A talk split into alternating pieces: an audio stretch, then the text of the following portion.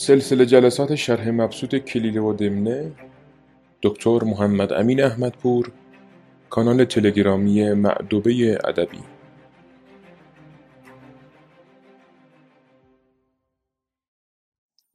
به نام خدا. با سلام در روز 15 آذر 1400 ادامه باب باز جست کار دمنه رو می‌خوانیم و در صفحه 134 هستیم. چون شیر سخن دمنه بشنود گفت او را به قضات باید سپرد تا از کار او تفحص کنند.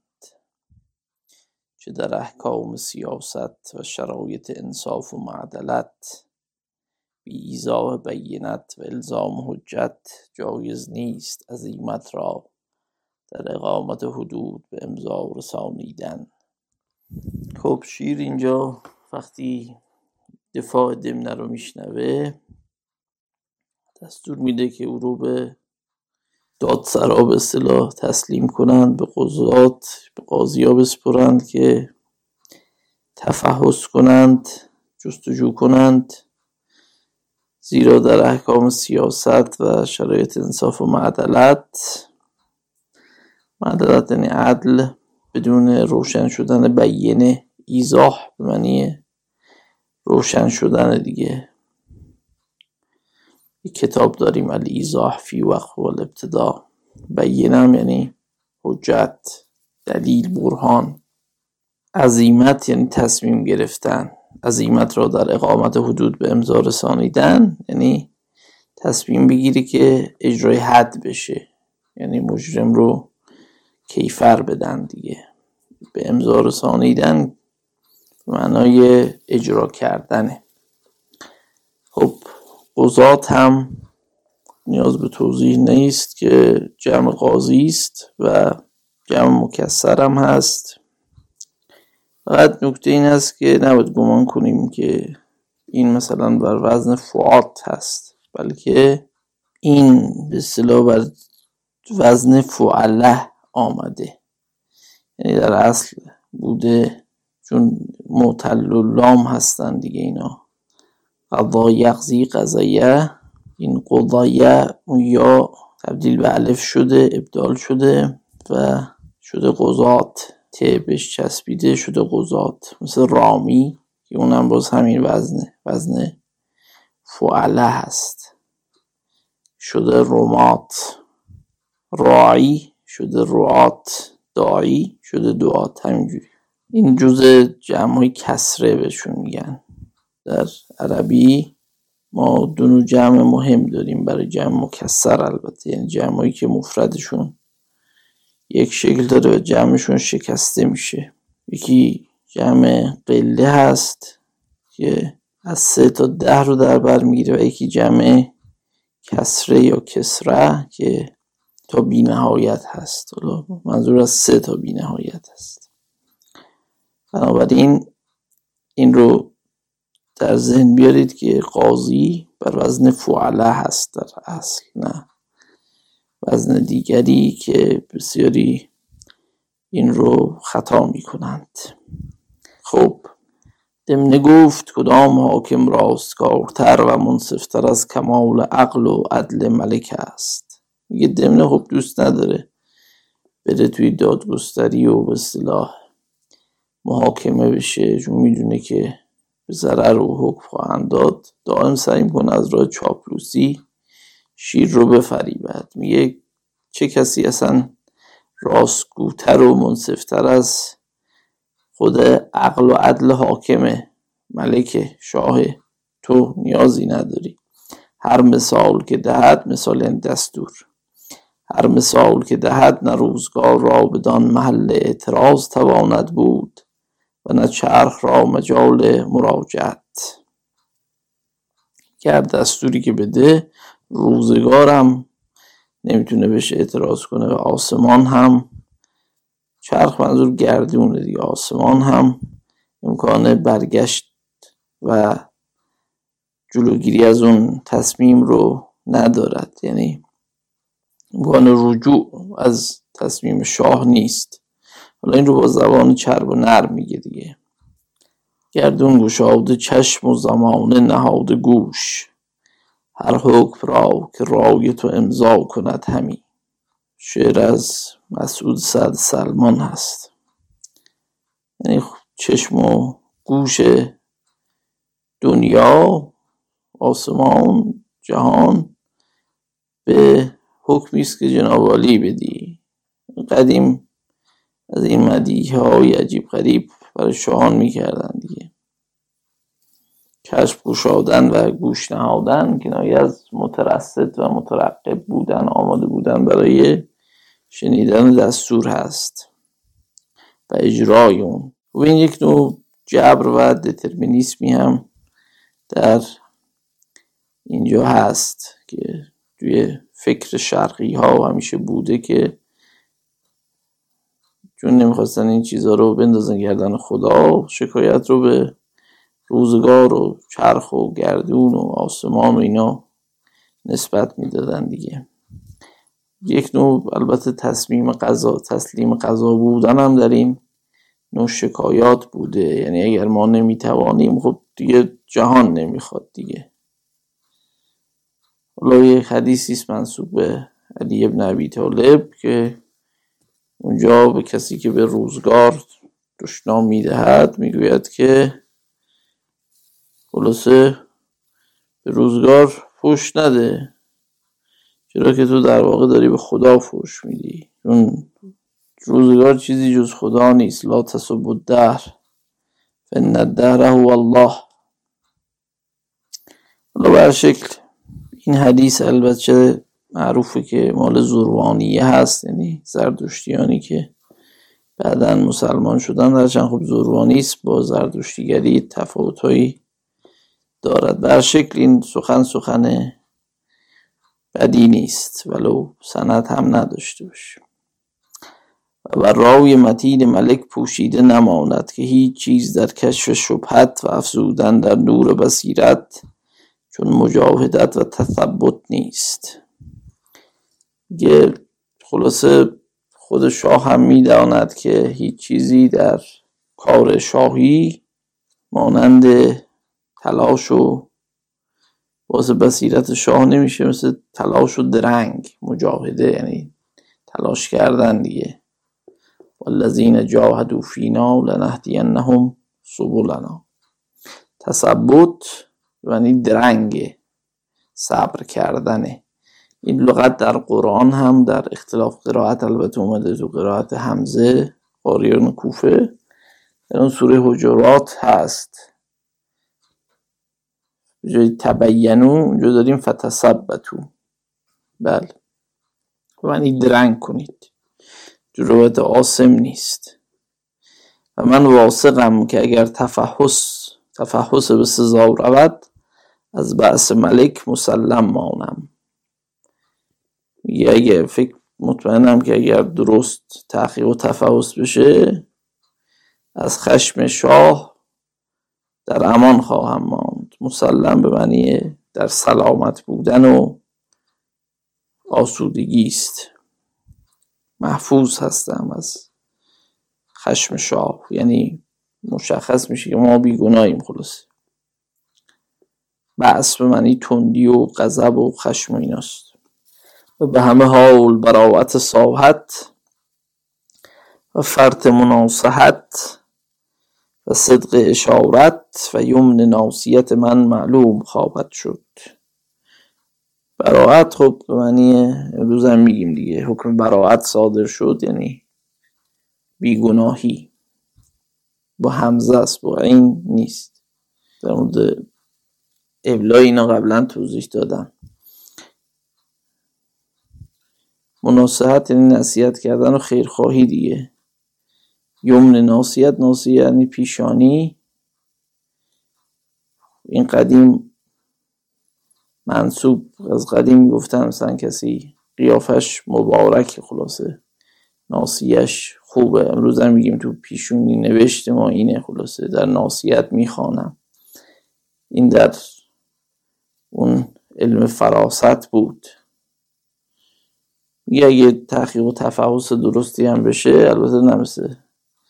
این تحقیق و تفحص های امروزی بیگناهی ما خلاصه ثابت خواهد شد.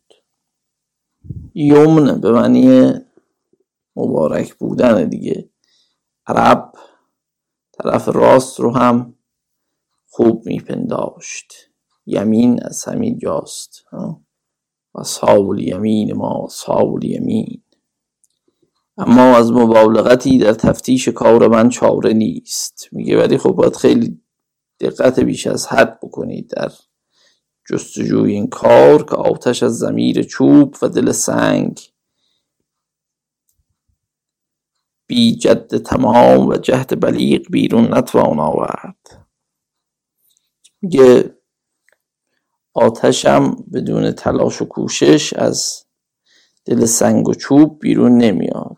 فن زنده یوری به اقتداحی همانا از زند آتش افروخته میگردد به عمل آتش زدن. این شعر معلوم نیست مالکیه مصر شعری بوده قطعا. مفایل مفایل مفایل زند چوب آتش زنه رو میگند. توی فارسی هم داریم اون تفسیری که بر اوستا بود ها؟ زند و پاوزند ای خوانده کتاب زند و پاوزند زین خواندن زند تا و چند. یادم ما در کلاس آقای دسفولیان بودیم سالها قبل ایشون پرسید این زند واف چیست؟ دانشجویان پاسخ ندادن یه همکلاسی ما داشتیم. این گفت ملخ. همچین چیزی. آره ملخ. بعد از من پرسید من پاسخ دادم به او. گفتم که همین تفسیری است که نوشته شده بر اوستا و خب این رو خاند خانش اوستا و رابطهش رو با بلبل اینا گفتیم اون مصر بیت حافظ رو هم خوندیم.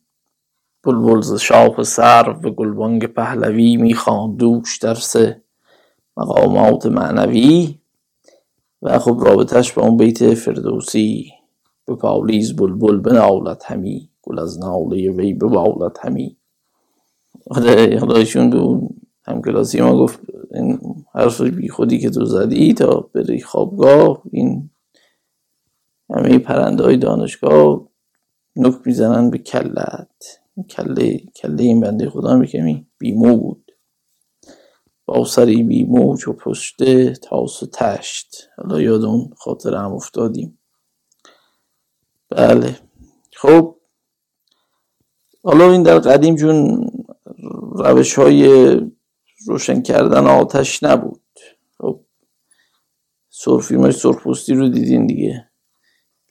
عرب همین کار رو می‌کرد. چیکار می‌کرد؟ میومد حالا یا با سنگ یا با چوب. حالا سنگ کمتر بیشتر. با چوب بوده. معمولا سنگ اگر می‌زدند این دوتا سنگ رو به هم میسابیدند. جرقه که می‌زد یه حراقه بود. یک دستمالی یا پوشی که آتش رو حفظ می‌کردند. اما در چوب با دو تا چوب معروف بود. دیگه مرخ و افار که دو تا چوب دو تا درختند و خیلی مستحکمند. خب اینها رو می‌زنن روی چوبی که زیر قرار گرفته معمولا با دست نیست. یعنی اون چوب بالا یک بندی بهش وصل می‌کنن مثل کمان. از دور این چوبه رد می‌کنند. این رو حرکت میدن که با سرعت خیلی زیاد این حرکت بکنه. مثلا یک دقیقه این کار که صورت بگیره کم کم اون چوب زیرین شروع می‌کنه به سوختن و بعد یک تکایی از مثلا پوشالی چیزی همچین حالتی میارن علف خشکی این آتش رو درش میدمند و آتش درست میشه. یه تلاشی هم می‌خواد یه انرژی باید بذاری که این چوبه با سرعت زیاد حرکت بکنه اون بنده دورش قرار داده بشه و آتش در نهایت درست بشه. حالا منظور دمنه این هست که حتی درست کردن آتش از آتش زنه مثلا از چوب همجوری علکی نیست باید یه زحمتی بکشی. یعنی نشان دادن بیگناهی من هم ساده نیست. با اینکه خیلی روشنه نتیجه ولی نیاز به یک سعی و تلاش و کوشش بیش از حدی داره در واقع. بله. و اگر من خود را جرمی شناسمی در تدارک قلوب در تدارک قلوب التماس ننمایمی. میگه من اگر جرمی برای خودم قائل بودم اینقدر نمی‌گفتم که بیش از حد تفحص کنید. برای این خواهش نمی کردم لاکن واسقم بدین تفحص که مزید اخلاص من ظاهر گردد. واسقم یعنی اطمینان دارم که با این جستجو بیگناهی من ثابت میشه و راحت میشم. اخلاص به معنی بیش از در واقع خالص بودن دیگه. یه هرچی بیشتر بگردن می‌فهمن که ما خلاصه چقدر خدمتکار و مخلصی بودیم. مزید مستر میمی است. زاد یزید و مزید. حلمه مزید در قرآن هم اومده. یوم یقول لجهن یوم نقول یقول لجهنم هل امتلعت و تقول. و یقول هل من مزید یوم نقول لجهنم هل امتلعت و هل من مزید روزی به جهنم بگوییم سیر شدی بگوید آیا باز هست؟ و هر چیز که نسیم عطر دارد یا عطر دارد حالا تلفظش در اصل با کسر است. به پاشیدن آن اثر تیب زودتر به اطراف رسد. یه هر چیزی که خوشبو باشه با منتشر کردنش بوی خوش زودتر به این ور ور میره دیگه. تیپ یعنی خوشبویی و پاکی در واقع. بله.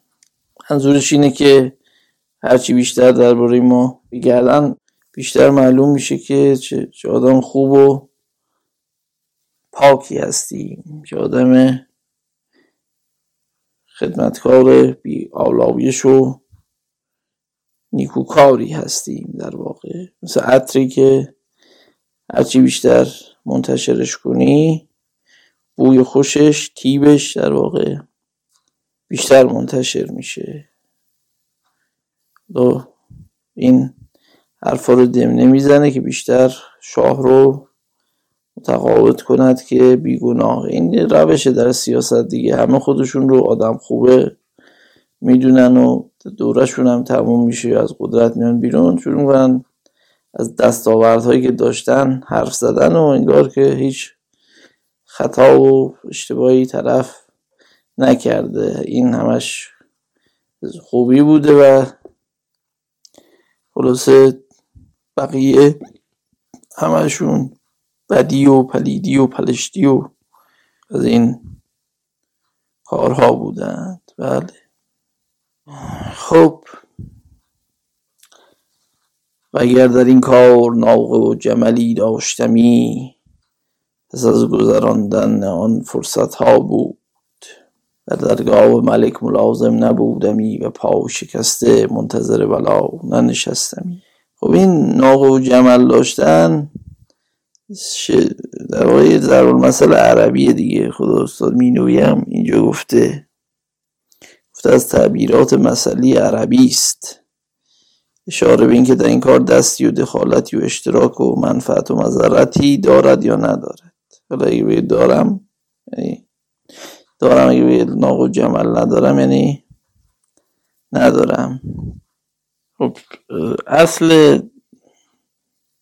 ضرب المثل برمیگرده به یک داستان که حالا در کتاب ها آمده که در اون جنگ بسوس که رخ داد در جاهلیت و این حارس ابن عباد در شرکت نکرد که فرد نیرومندی هم بود.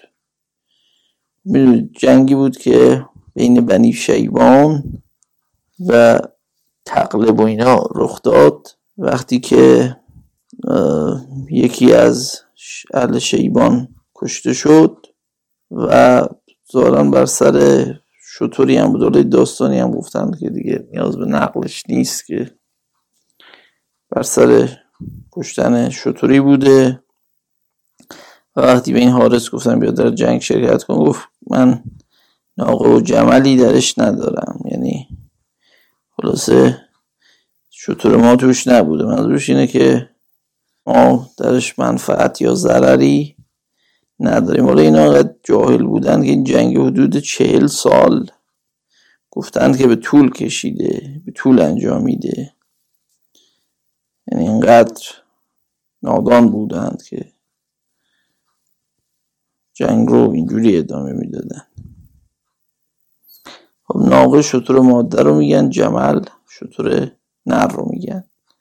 یعنی ما اصلا خیر و شر ما همون در اون مسئله فارسی خودمونه. ما نه سر پیازیم نه ته پیاز. حالا شما می‌تونید این رو هم یاد بگیرید. یعنی ناقه و جملی درش ندارم. یعنی هیچ خیر و شری بر عهده ما نیست. منظور این هست.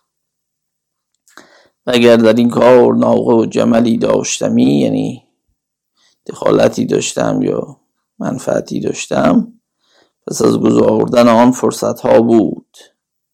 بر درگاه ملک ملازم نبودمی و پاو شکسته منتظر بلا ننشستمی. میگه بعد که انجامش دادیم و نیاز نبود که دربار شاه بمونم در می‌رفتم. میگه اگر دخالت داشتم کسی که دخالت داره میترسه که آشکار بشه دیگه. وای نمیسه. و چشم می دارم که حوالت کار و امینی کند که از غرض و ریبت منزه باشد. می امید دارم که شاه این کار رو یعنی تحقیق و تفحص رو بسپره به کسی که امانت دار باشه. هیچ مشکلی نداشته باشه. ریبه منزه باشه. یعنی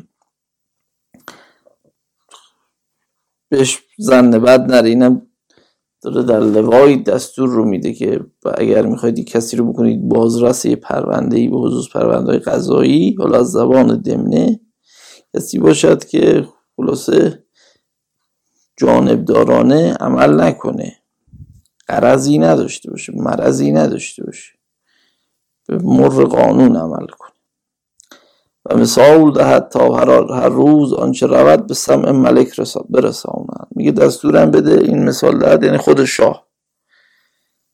شیر مثال بزن بدهد دستور بده هرچی که رخ بده رو هر روز به گوش شاه برسانند و ملک آن را بر راوی جهان نماوی خود که آوینه فتح است و جام زفر باز اندازد.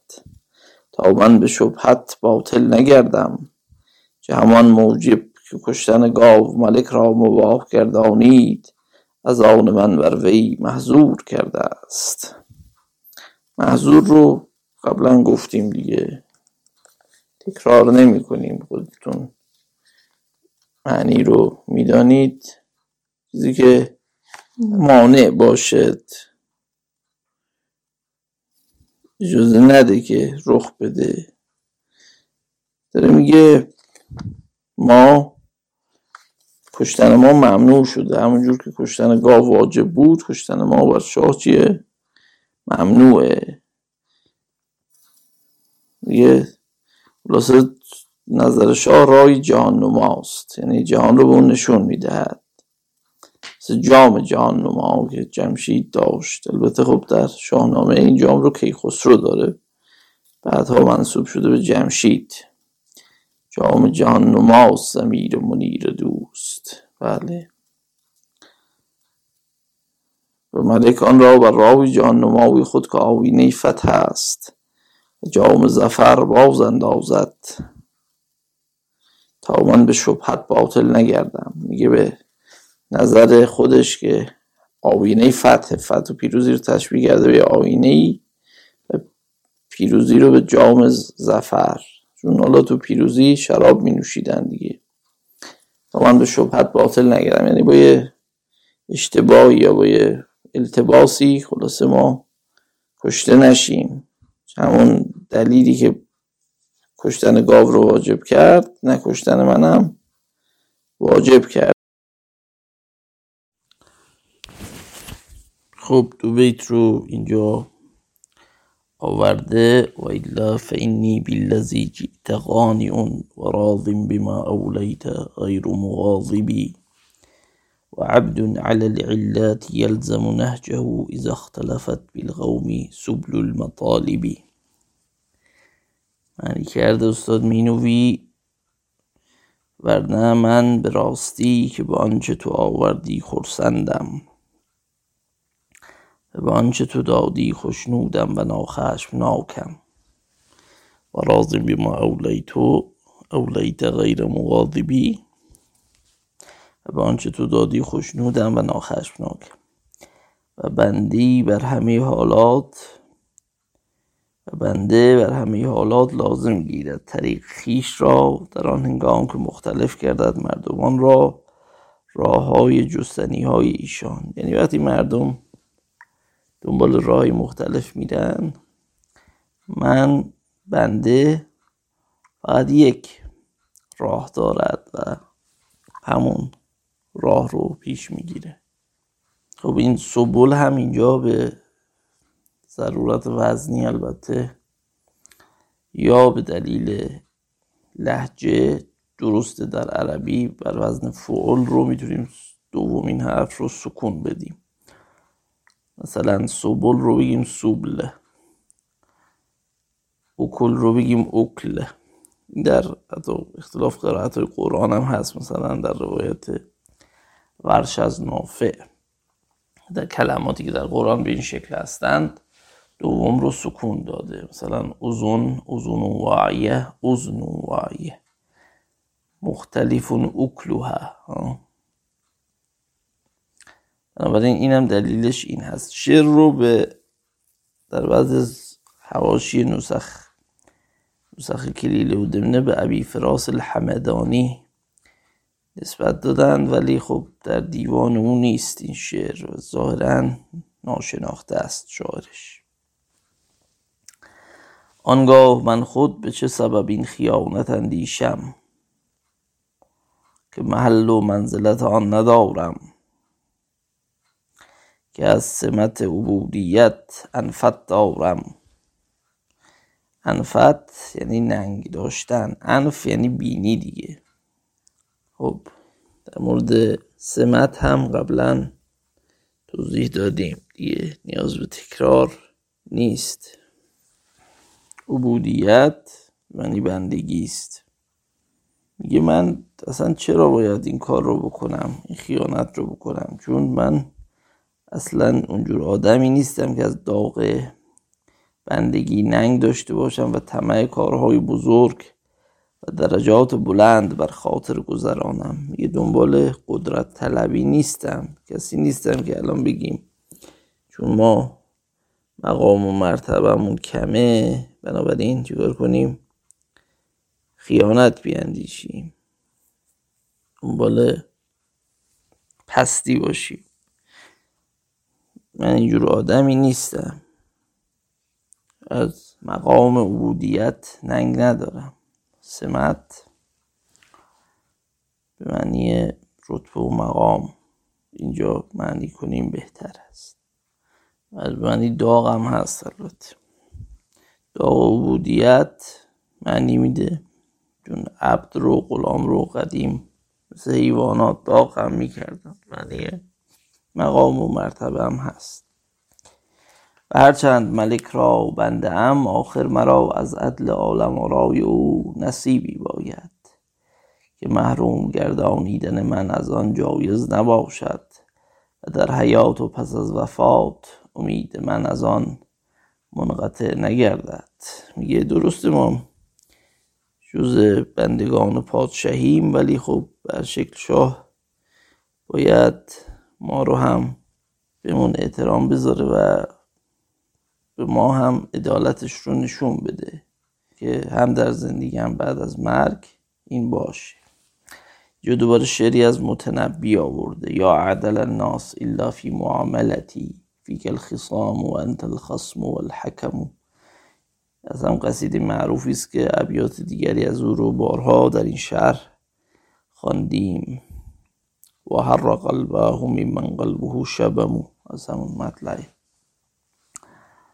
یعنی ای عادل ترین مردم جز در باره من الا در معامله من. من نسبت به تو دعوی دارم. استاد مینوی معنی کرده هست در باره تو دعوی من. هم توی خصم و هم توی داور. یعنی هم تو دشمنی هم حکم دهنده ای خب این شعر رو این ابیات رو. اون خواننده معروف عراقی ریاض احمد خواننده جنوبی عراقی که صدا گرمی هم داشت در دهه هفتاد و هشتاد به خصوص معروف بود. این ابیات متنبی رو هم خونده از همین یا عدل الناس. البته خب این ریاض احمد به هیچ وجه در قیاس با مثلا نازم الغزالی نیست. منتها این هم به نظر بنده صدای خوب گرمی داشته به شکل. حالا توی خانده عرب شاید ام کلسوم رو خیلی ها میپسندند بنده خب ام کلسوم یک صدای خاص داره. ولی خب از میان همه این خواننده عرب از ام کلسوم بگیرید تا عبدالحلیم حافظ و فرید الاطرش و فیروز و دیگران. من خیلی به نازم الغزالی بیشتر توجه دارم و بعد به ام کلسوم اما خب این ریاض احمد هم این رو بد نخونده. خب یکی از حاضران گفت آنچه دمنه می‌گوید از وجه تعظیم ملک نیست اما می‌خواهد که بدین کلمات بلا از خود دفع کند. میگه یکیشون گفت که این چیزایی که دمنه میگه برای احترام شاه نیست. می‌خواد با این حرفا خلاصه خودش رو نجات بده بلا رو دور کنه.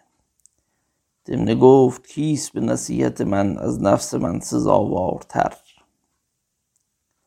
یه دمنه پاسخ داد دوباره گفت که کیه که نصیحت بکنه و لازمه نصیحت باشه از خود من سزاوارتر به نصیحت. و که خود را در مقام حاجت فرو گذارد. در سیانت ذات خیش احتمام ننماید دیگران را در وی امیدی نماند و سخن تو دلیل است بر قصور فهم و وفور جهل تو. میگه درست میگه خب بر شکل ما هم در راه حفظ جان میکوشیم و اصولا کسی که برای خودش تلاش نکنه برای جون خودش تلاش نکنه اصلا دیگران هم نباید به امیدی داشته باشن. چون خیلی مهمه به هر شکل. حفظ جان مهمه. و این حرفی هم که زدی نشان دهنده جهل توه. سیانت یعنی حفظ کردن دیگه. و تا گمان نبری که این تنویحات بر راوی ملک پوشیده ماند. تنویح به من قبلا هم داشتیم من تزویر کردن در سخن. زرندود کردن آب طلا زدن به چیزی مجازن به معنی تزویر در حرف و ایناست. میگه بر شاه هم این حرفای زادن حق تو پنهان نمیماند که چون تعملی فرماید و تمیز تمیز ملکانه بر تزویر تو گمارد فضیحت تو پیدا آوید و نصیحت از معاندت جدا شود. میگه شاه هم اگر تمیز تمیز یعنی جدا کردن دیگه. میز کردن بین حق و باطل دو چیز. چون که بی تمیزیان مان سرورند صاحب خر را جاوی خر برند. مولانا اون داستان خرگیر کردن سلطان.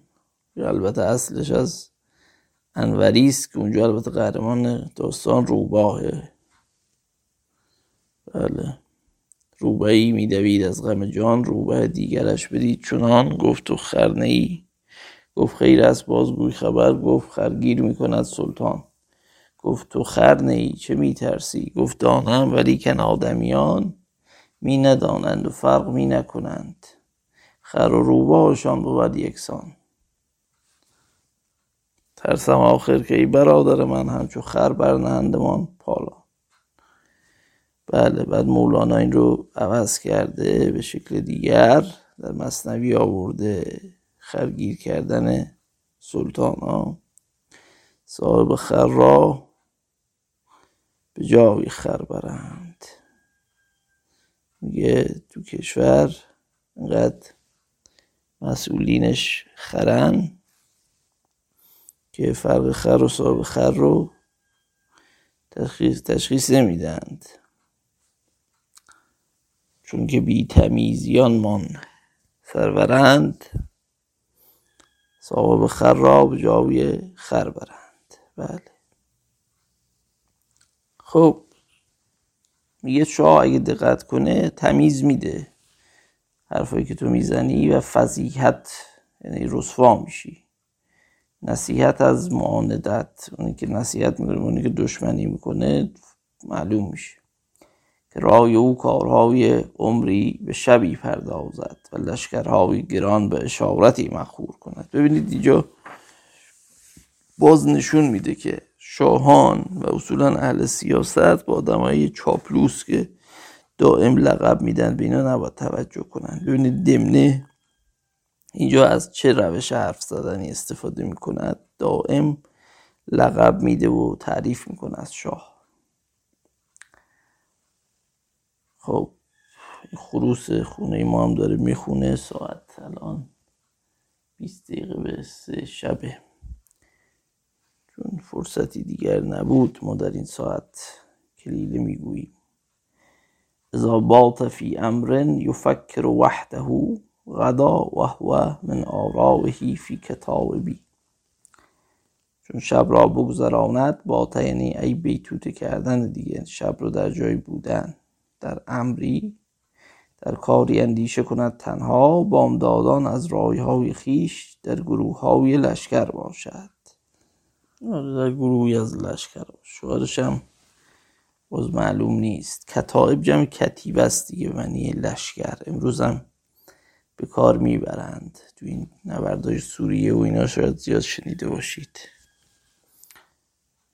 بله. کتیبه معمولا لشکر نچندان بزرگ رو میگن مثلا کوچکتر از جهفل و اینها. یه شب یه نفره فکر می‌کنه ولی این فکرش منجر به بزرگ شدن میشه. فردا در لشکر هاست لشکرها تشکیل میشه ها. همراهش میشن در زراویش ار نظری یابد آفتاب به صدق که خواند یارد صبح نخست را کاذب. این چه کسی می‌تواند صبح نخستین رو صبح نخستین نمود روی به نظارگان قول منوچهری که قبلا در بارش توضیح دادیم گفتیم که قدما از روی روشنی صبح بدون و صبح صادق و کاذب معتقد بودن. این توش ادبیات هم خیلی اومده دیگه. آمد بانگ خروس که الان خروس هم داره می‌خونه. موزن میخارگان صبح نخستین نمود روی به نظارگان. بله. اگر این آفتابم از نگاه و نظر شاهی نگاه بکنه دیگه صبح نخ درست صبح کاذب و صادق نداریم. فقط یه صبح دیگه. یعنی آفتابم اشتباه کرده که به شاه التجا نکرده به نظرش توجه نکرده. شعر از عثمان مختاری. ظاهرا. مادر شیر گفت از سوابق مکر و قدر تو چندان عجب نمیدارم که از این مواعظ در این حال و بیان امثال در هر باب. میگه این قتیلگری که عجیب نیست از این نصیحت ها بکنی الان. در هر بابی حرف بزنی. دمنه گفت این جای موعظت است اگر در محل قبول نشیند. به هنگام مسئله است اگر به سمع خرد استماع افتد. استماع کردن یعنی به دقت گوش دادن. میگه اتفاقا الان محل موعظه است. اگر موعظه پذیری باشد کسی باشه که گوش بده میگه اتفاقا الان خوبه که کسی شعر بخونه موضع بکنه در واقع. مادر شیر گفت ای غدار هنوز امید میداری که به شعوذه و مکر خلاص یابی؟ شعوذه رو قبلا گفتیم تردستی و اینها. یه هیلگر هنوز می‌خوای با هیلگری و اینا رها بشی؟ دمنه گفت اگر کسی نیکویی را به بدی و خیر را به شر مقابل روا دارد من باری وعده را به انجاز و عهد را به وفا رسانیدم. انجاز یعنی وفا کردن پایان رساندن. یعنی انجاز وعده یعنی وعده رو وفا کردن. میگه اگه کسی هم بخواد خوبی و بدی بکنه من به شکل وظیفه انجام دادم و به عنوان مشاور شاه. اون چیزی که بر گردنم بود رو انجام دادم. وفایی به عهد کردم. ملک داند که هیچ خاین را پیش او دلیری سخن گفتن نباشد. یه شاه می‌دونه که هیچ خائنی جرات نداره نزد او حرف بزنه. و اگر در حق من این روا دارد مذرت آن هم به جانب او بازگردد. میگه اگر بخواد خلاص ما رو بی سبب مجازات کنه ضررش به خود شاه برمیگرده. و گفتند که هر که در کارها مسارعت نماید و از فواید تعمل و منافع تثبت غافل باشد به دو آن رسد که بدان زن رسید که به گرم شکمی تعجیل روا داشت تا میان دوست و غلام فرق نتوانست کرد. مسارعت یعنی تندی. گر که در کار عجله کنه تندی کنه از فواید تعمل و منافع درنگ تثبت رو داشتیم همینجا و درنگ کردن. قافل باشه به او اون بلایی سرش میاد که به سر گرم شکم یعنی هرس دیگه. اون زن زن حریس همون بلایی به سرش میاد که بر سر همون زن حریس آمد که فرقی بین دوست و غلامش نتوانست. شیر پرسید چگونه؟ گفت آوردند که در شهر کشمیر بازرگانی بود همیر نام. و زنی ماه پیکر داشت که نه چشم چرخ چنان روی دیده بود نه راید فکرت. چنان نگار گزیده. رخساری چون روز زفر تابان و زلفی چون شب فراق در هم و بی پایان. خب یک بازرگانی بود در کشمیر. کشمیر همین امروز هم هست دیگه منطقه در بینش هند و پاکستان که الان یه قسمتش تحت کنترل هنده یه قسمت تحت کنترل پاکستان و به دلیل اینکه خیلی منطقه زیباییه. استراتژیکه خیلی محل نزاع بوده. جنگ هایی کردن هند پاکستان بر سر این منطقه. و خب با ایرانی ها هم روابطی داره دیگه. خیلیشون مسلمانن اون منطقه و بیشتر هم میل دارن به پاکستان زارن. به خاطر مسائل مذهبی بپیوندند. پارچه های قدیم هم داشته. پارچه های خیلی خوبی داشته. حریرهای معروفی داشته. یه بازرگان همیر نامی بود. حالا این همیر در عربی من خره دیگه. همار بله. والخیل والبغال والحمیر. لترکبوها و زینه در قرآن اومده. جمع همار در اما اینکه آیا اینجا به معنی یا نه نمی‌دونیم. یه زن بازرگان همیرنامی بود که زن خیلی خوشگلی داشت. داف به قول جوانان امروز. یه نه چشم چرخ چونان روی دیده یعنی اصلا آسمان هم اینجور مخلوقی ندیده بود. نه راید فکرت نه راید یعنی کسی که پیک تند رو باشه.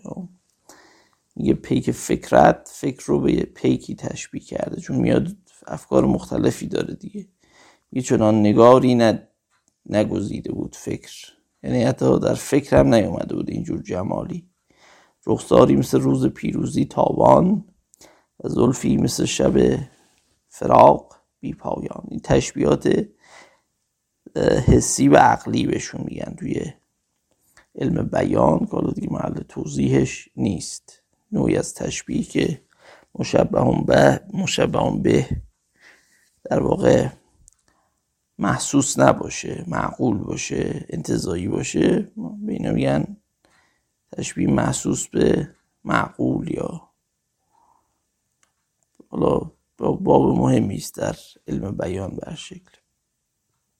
اینجا زلف رو مثل شب فراق شب فراق چیزی است که باید در ذهن این رو تصور کرد دیگه. خود فراق در معنای شب فراق یه نوع تشبیه جدید هم محسوب میشه در واقع. خود رنگ زلف و نور روی او برساختند. کفر خالی از گمان و دین جمالی از یقین. بله. شعر از سنایی است. میگه از روی از سیاهی زلف و نور چهره او ساختند. کفر خاله خودش رو خال گمانش رو از رنگ زلف او ساخته بود و دین نور یقینش رو زیبایی یقینش رو از چهره او. این هم باز تشبیه است. خیلی پیچیده و مرکب در واقع. در شعر سنایی از این قسم تشبیهات دیده میشه گاهی. حالا اینجا چون خیلی محل بحث نیست من توضیح بیشتری نمی‌دهم. منتها اونایی که علاقه بند هستن می‌تونن در کتب بیان این رو پیگیری کنند که انواع تشبیه چیه و از نظر زیبایی های ادبی درجه بندی های اینها چگونه است. و خب، البته بیشتر بر اساس کتب بیان عربی اینها ساخته شده دیگه. در شعر سنایی هم هست. چون سخندان زلف و رخ گویی مگو از کفر و دین. زان که هر جا این دو رنگ آمد نه آن ماند نه این. خود ز رنگ زلف و نور روی او برساختند. کفر خالی. از گمان و دین جمالی از یقین. فالوجه مثل مثل الصبح مبيض والفرع مثل اللیل مسود. بله. یه صورتش مانند صبح سفید بود. ترجمه کرد استاد مینوی. روی مانند صبحگاه سپید موی مانند شامگاه سیاه. خیلی موضوعم ترجمه کرد. فرع به معنی مو دیگه. در نسخ گفته خود استاد بینوی که در واقع صدق هم اومده. به همین معناست خیلی فرقی نداره. بله. شعر از دوقله منبجی است. و این داستانی داره. این شعر اصلا معروف به یتیمه و اینا. معروفه که یا دختر حاکم یمن یا خودش حاکم یمن بوده این خانومه. ازدواج نمی‌کرد پدرش رو مجبور کرد به اینکه ازدواج کنه تحت فشار قرار داد. این خانومم در واقع یه شرط گذاشت. آره شرط مثل پنلوپه شرط گذاشت که کسی شعر زیباتری برای او بگوید که درش اثر بکنه ایما او ازدواج کنه. این دوقله شعر معروف شعری گفت و حرکت کرد به سمت اونجا. ظاهرا در راه. حالا بعضی گفتن مهمانی عربی شد بعضی گفتن یه شاعر دیگه هم که اون همین شعر رو گفته بود. بر شکل شعر رو شنید از او و قصدش هم فهمید و گفت چرا خودمون اینو نبریم برای شاهزاده خانم یا خود شاه. و باش ازدواج نکنیم. این شعر بدبخت رو گرفت کشت. و شعر رو برد خوند. این طرف فهمید که این تو شعر هم بد شعر رو می‌خونم لحجهش تهامی نیست. چون توی شعر است که من از مثلا تهامی هستم. اینو گفت که تو شعر رو دزدیدی و خلاص اونم اعتراف کرد اونو کشتن. و این شعر موند. یعنی به کسی هم نرسید. بشک معروف این قصیده دوغله یا دوغله به قصیده ای به نام قصیده یتیمه یا یتیمیه. و قصیده یتیمه. این بیتش معروف شده در کتبم. مثالش زدن دیگه. عنوان شعر معروف. و خب تو شعرم نوعی حشف ملی هم هست. چون صبح خودش سفیده دیگه.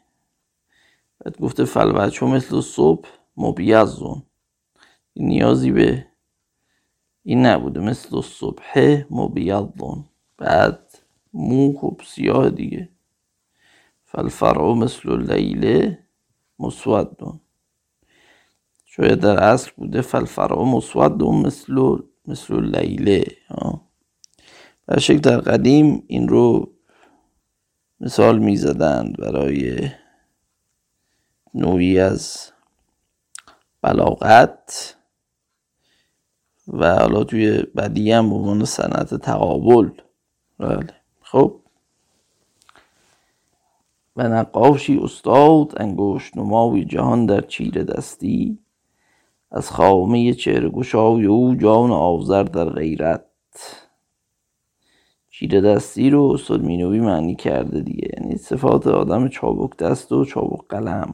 چرب دست ابیاتی هم مثال آورده که دیگه نیاز به خوندنشون نیست. میگه نقاش استادی که انگشت نمای جان در چیره دستی بود. از خامه چهرگشای او جان آذر در غیرت آذر در قرآن اومده و از قال ابراهیم لعبیه آذره اتتخذ و اصناما آلهه. بعضی ها گفتن عموی ابراهیم بوده. حالا در قرآن گفته ابی پدرش. چون قدیم از در فکر مسلمین هم این بوده که چگونه ممکنه پیغمبرزاده پدرش بود پرست باشد. گفتن اب در عربی معنی ناپدری هم هست معنی امو هم هست. و حالا دیگه این دو قرآن اینجوری نیومده دیگه ولی خب اینا این رو می‌گفتن بعد می‌گفتن ابراهیم پسر تارخ. حالا در جای دیگه قرآن هم از زبان ابراهیم از وقف لعبی انه کان من از زالین خدای پدرم رو ببخش که از گمراهان بود. و شکل آذر نماد کسی است که چابک دست باشه چون بت می ساخته. برشک منظورش اینه. این نقاشی با این ویژگی هم همسایه اینها بود. نقاشی که از آذر از تب رنگامیز او میگه از تب رنگامیز او خاطر مانی در حیرت با ایشان همسایگی داشت. مانی پیغمبری بوده یا ادعای پیغمبری داشته بر شکل در ایران باستان در زمان در در جنوب بابل به دنیا آمده و در زمان شاپور. ادعای پیغمبری کرده زارن شاپور پسر بیماری هم داشته پیش مانی برده البته مرده پسرش. ولی خب بر شکل اجازه داده مانی تبلیغ بکنه بعد در دوره هرمز و بهرام. یه به دست بهرام کشته میشه. حالا خیلی مفصله نمی‌خوام توضیح بدم یک کتابی داره استاد تقیزاده که خیلی از شاید همه منابع دقیق تر باشه مجموع مقالاتش هم چاپ شده به عنوان مانی شناسی و اینها. مقالات در مانی. اینجا توضیحات سودمندی در این باره. آورده بشک در آین مانی حالا یکی از کتاباش از قدیم معروف بود به ارژنگ یا ارتنگ که زارن یک نوع یک نوع کتاب مقدس مصور بوده نقاشی داشته. چون مانی زارن در اطراف تبت و چین و اون دور و برا می‌رفته. ادبیات هم به این منسوبش کردند. می‌گفتن ارژنگ یا ارتنگ مانی که خیلی نقاشیش زیاد بوده دیگه. نام قیصران سازم تصانیف به از ارتنگ چین و تنگلوشا و الخاقانی. بله این در آیینش که مبتنی بر نظام ظلمت و نور هم بوده و بیشتر از مسیحیت شد گرفته شده و تا حدی هم از بعضی از آیین های شرق آسیا مثل بودیسم و اینها هندویسم و اینها. مراتبی رو در نظر گرفته معمولا مؤمنین در آین مانی پنج درجه دارند و آینی است دیگه بر شکل. نماز دارن روزه دارن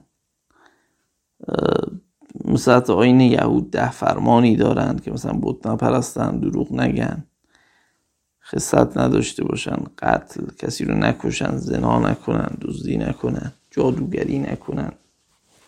از این حرفا. حالا توی طبقات مختلفش هم متفاوته.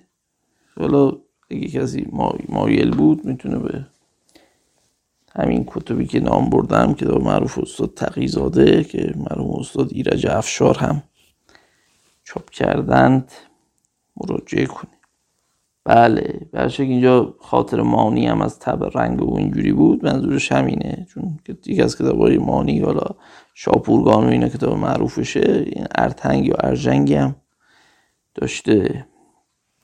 که نقاشی بوده. با ایشان همسایگی داشت. میان او و زن بازرگان معاشقتی افتاد. میگه مثل بین این همسایه و زن بازرگان این نقاش و زن بازرگان خلاصه شد مولش شد معشوقش. بله مثل فیلم پولای مدیسون کانتی شد روزی زن او را گفت به هر وقت رنج می‌گیری و زاویه ما را به حضور خیش آراسته میگردانی. لاشک توقفی میافتد تا آوازی دهی و سنگی اندازی. آخر ما را از صنعت تو فایده ای باید. آره میگه زنه. حالا این توی کلیل و دمنه یه تفاوتهایی داره تو کلیل و دمنه عربی این قصه. اونجا اصلا زنی در کار نیست. داستان درباره سرقت کردن از مال یک تاجره. ولی اینجا قصه رو آورده عاشقانه کرده. میگه تو همیشه اینجا زحمت میفتی میای از این صنعتی که بلدی ما هم یه فایده باید ببریم دیگه. تا من سنگ بندازی مثلا من بفهمم یا آواز بدی. از این کارایی پیغام پس های مخفیانه عاشقانه. روم به دیوار. آره. میگه صنعتی بکن. حالا صنعت در معنای هنرم به کار می‌رفته در قدیم. دیگه امروز به معنای مثلا کارایی است که ایندستری باشه در واقع. چیزی توانی ساخت که میان من و تو نشانی باشد. میگه می‌تونی یک چیزی درست کنی که نشانه ما باشه دیگه با سنگ زدن و صوت و اینا نباشه. گفت چادری دو رنگ سازم. این تلفظ درستش هم همون چادر بوده در قدیم. حتی در قوافی هم اینجوری اومده دیگه. این قول روی بسته کوته نظر فریب دل می‌برد به قولی اندود چادری. بله. در اون قصیده معروف سعدی است. ای نفس اگر به دیده تحقیق بنگری در ویشی اختیار کنی. بر توانگری گر پنج نوبتت به در قصر می‌برند نوبت به دیگری بگذاری و بگذاری تا می‌رسه اینجا این قول روی بسته کوته نظر فریب. دل می‌برد به قولی اندوده. چادری شاتر و چادر بوده در قدیم شده چادر. شاتروان شادروان. همینه دیگه. یه چادری می‌سازم که دو رنگ که سپیدی بر او چون ستاره در آب میتابد مثل نقش ستاره در آب و سیاهی در او چون گله زنگیان بر بناگوش ترکان میدرخشد. گله معنی موی مجعد و پیچیده. بله. میگه اینجور ویژگی داره چادر دیگه. چادری می‌سازن با این ویژگی ها سیاهی درش مثل موی زنگی. زنگیان در واقع آفریقایی ها رو میگن دیگه. بله. سیاه زنگی سیاه برزنگی برزنجی. در اصل از زنگ بار اینا رو می آوردن دیگه. این بهشون می‌گفتن زنگی. میگه تو این چادره رو که دیدی زود بیا بیرون. چون تو آن بدیدی به زودی بیرون خورام بله. و غلامی این باب میشنود میگه غلامی هم این حرفایی که اینا می‌زدن رو داشت گوش می‌داد چادر بساخت و یک چندی بگذشت. میگه این مرد نقاش چادر رو درست کرد یه مدتی گذشت. روزی نقاش به کاری رفته بود و تا بیگاهی مانده. بیگاه یعنی بیش از حد ساعت دیر وقت مثلا. آن غلام آن چادر را از دختر او آریت خواست و زن را بدان شعار بفریفت. این غلامه رفت چادر رو از دختر نقاش گرفت و خودش رو جای نقاش جا زد دیگه. شعار به معنی چادر دو رنگ به معنی لباس هم هست دیگه. شعار و دسار لباس رو و لباس زیر ها. سلوگان امروز میگیم به هر مثلا توی تظاهرات اگه حرف بزنه کسی اون جملاتی که میگن به اونا میگن شعار از همین معنا. معنی نشانه و اینا بهش میگن دیگه. از همین ریشه عربیه. بله میگه خلاصه بدون نزدیک شد و پس از غذای شهوت بازگشت و چادر باز داد. این خلاصه بله فوقع ما وقع. رفت و با چادر قلابی خدمت خانم رسید. میگه بعد برگشت و چادر رو پس داد. چون نقاش برسید و آرزوی دیدار معشوق می داشت در حال چادر به کتف گردانید. این صورت کهنه کتف دیگه. تو شعرم همین شکلی اومده دیگه. که به کتف برفکن چادر بازارگان. تو همون مسمت منوچهری. بله. البته به صورت سکونم سکونم اومده. الان بیتی از خاقانی یادم اومد. زارن تو سبک خراسانی بیشتر به این شکل می اومده. سبک آذربایجانی. البته باید یک اصطلاح استقصایی بشود. کتف محمد از پی مهر نبوت است. بر کتف بیورس بود جاوی ها بله. و آنجا رفت. زن پیش او باز دوید و گفت ای دوست هنوز این ساعت بازگشته ای. خیر هست که بر فور باز آمدی. میگه چادره رو پوشید و این زن سری رفت. گفت این چه خبره مرد حسابی؟ همین الان اومدی. خبریه. مرد دانست که چه شده است. میگه مرد فهمید که چی کار کرده. دختر را ادب بلیغ کرد که چرا چادر رو داده و چادر را بسوخت. دیگه خلاصه رازشون بر ملا نشه. و این مثل به دان آوردم تا ملک بداند که در کار من تعجیل نشاید کرد و به حقیقت بباید شناخت که من این سخن از بیم عقوبت و حراس هلاک نمی‌گویم. که مرگ اگرچه خواب نامرغوب است و آسایش نامحبوب هر آینه بخواهد بود. میگه دمنه گفت ما این حرفا رو برای نجات خودمون نمیگیم. درسته که مرگ خواب نامحبوبه. یعنی همه خواب آدم خوشش میاد بخوابه. تنها خوابی که دوست نداری بخواب بری مرگ دیگه. خواب به خواب میری. ولی آدم بالاخره میمیره. هر آینه خواهد بود. و بسیار پایاوران از دست او سرگران شدن پایاور یعنی قدرتمند صاحب توان. یه بسیاری رو انداخته مرگ. و گریختن ممکن نیست. یه گریختن از مرگ امکان پذیر نیست.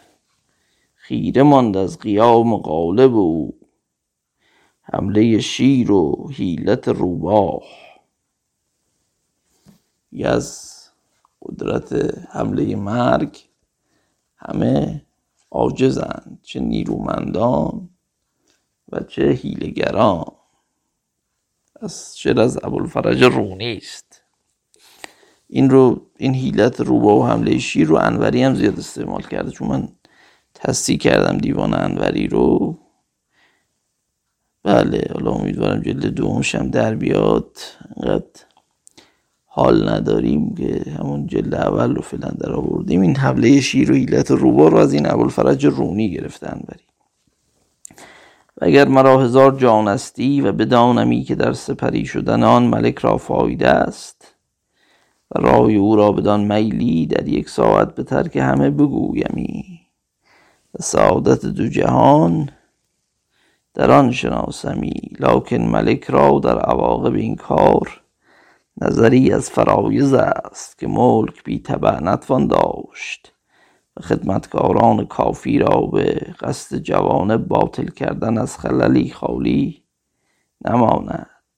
میگه من اگه هزار جانم داشته باشم بدونم به درد سلطان می‌خوره در یک ساعت هر که همه رو می‌کنم. و اصلا اینو مایه سعادت جهان دنیا و عقبا می‌دونیم. ولی سلطان بهتر در این کار یک نظری بکنه در عواقبش که سرزمین رو بدون خلاصه طبع نتوان داشت. یعنی کشورداری بدون خدمتکار امکان پذیر نیست. طبع به این معنی دیگه. کسی که از کسی پیروی بکنه دیگه. بله. خدمتکاران کافی را به قصد جوان باطل کردن از خللی خالی نماند. میگه خدمتکارای خوب رو به اینکه بعضی اطرافیان می‌خوان اینها رو اذیت کنند از خللی خالی نیست. یعنی آدم های کاردان رو نباید از کار برکنار کرد و آزار داد. تنها مانی چو یار بسیار کشی و بر وقت بنده ای در معرض کفایت مهمات نیفتد و مرشه اعتماد و تربیت نگردد و هر روز خدمتکار ثابت قدم به دست نیاید و چاکر ناسه محرم و چاکر ناسه محرم یافته نشود. این دیگه دیر وقت و خسته شدیم. همین یکی دو بیت رو بخونیم که اشتباه هم نخونیم. بله. یه هر روز خلاصه خدمتکار خوب به دست نمیاد. چاکر خوب که محرم راز باشه هر روز نیست. به سختیه. پرورش دادن آدم به درد بخور. سالها باید که تا یک سنگ اصلی زافتاب لل یابد رنگ لل گردد در بدخشان. یا عقیقا در یمن. خب شعر از شعرهای معروف سنایی است دیگه. حافظم ظاهرا از همین معنا گفته گویند سنگ لل شود در مقام صبر. آوری شود ولیک به خون جگر شود. بله این شعر شاید از همین شعر معروف سناییه و مطلع برگ بی برگی نداری لاف درویشی مزن. بله. جز شعرهای زیبای بله. سعدی سنایی میگه سالها باید که تا یک سنگ اصلی زافتاب لل گردد در بدخشان یا وقیقا در یمن. ماها باید که تا یک پنبه دانه زاب خاک شاهدی را حله گردد یا شهیدی را کفن. قرنها باید که تا از پشت آدم نطفه ای بوالوفای کرد گردد یا شود ویس قرن. شعر معروفی است. مادر شیر چون بدید که سخن دمنه به سمع رضا استماع می یابد بدگمان گشت و اندیشید که ناگاه این قطرهای زرندود و دروغهای دلپذیر او باور دارد که او نیک گرم سخن و چرب زبان بود و به فصاحت و زبان آوری مباهات نمودی و مثلا این بیت ورد داشتی یعنی ورد سخنش بود. یه شیر مادر فهم گفت که آقا اگه این ادامه بده شیر گول می‌خوره. خیلی آدم خوش صحبتی است. میگه انگار که این بیت رو در ورد سخن داشت. ولی منطق لم یرض لی کنه منزلی الا اننی بین السماکین نازل. این هم از اون قصیده معروف ابوالعلای معری است که پیش از این ابیاتی از اون رو براتون خوندم. استاد مینوی معنی کرده میگه برای من سخن و گفتاری است که نمیپسندد از برای من قاویت منزلت مرا هرچند که من در میان دو سماک فرود آمدم. خب منظور از دو سماک سماک اعزل و سماک رامه هست که دو تا ستاره معروف بودن دیگه. توی اون صورت جاسی علا رکبتای که حالا توی ستاره شناسی همون هرکول نشسته است دیگه. جاسی یعنی زانو زده دیگه ترا کل امت جاسیه. و خب این ستاره بود این سماکین بهشون میگن سماک رامح یعنی سماکی که نیزه داره سماک ازل سماکی که نیزه نداره. اون قسمت سینه تا گردن رو میگن سماک. حالا اصلش اون سماک ازل سپایکا زارن معنی تو اسطوره یونانی با و اینا نسبت داشته.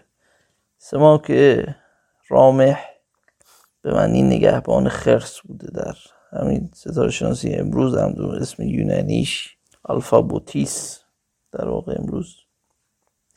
معمولا میگن ستاره درخشانی است که در واقع چهارمین ستاره پر نور آسمان معروفه که این هست.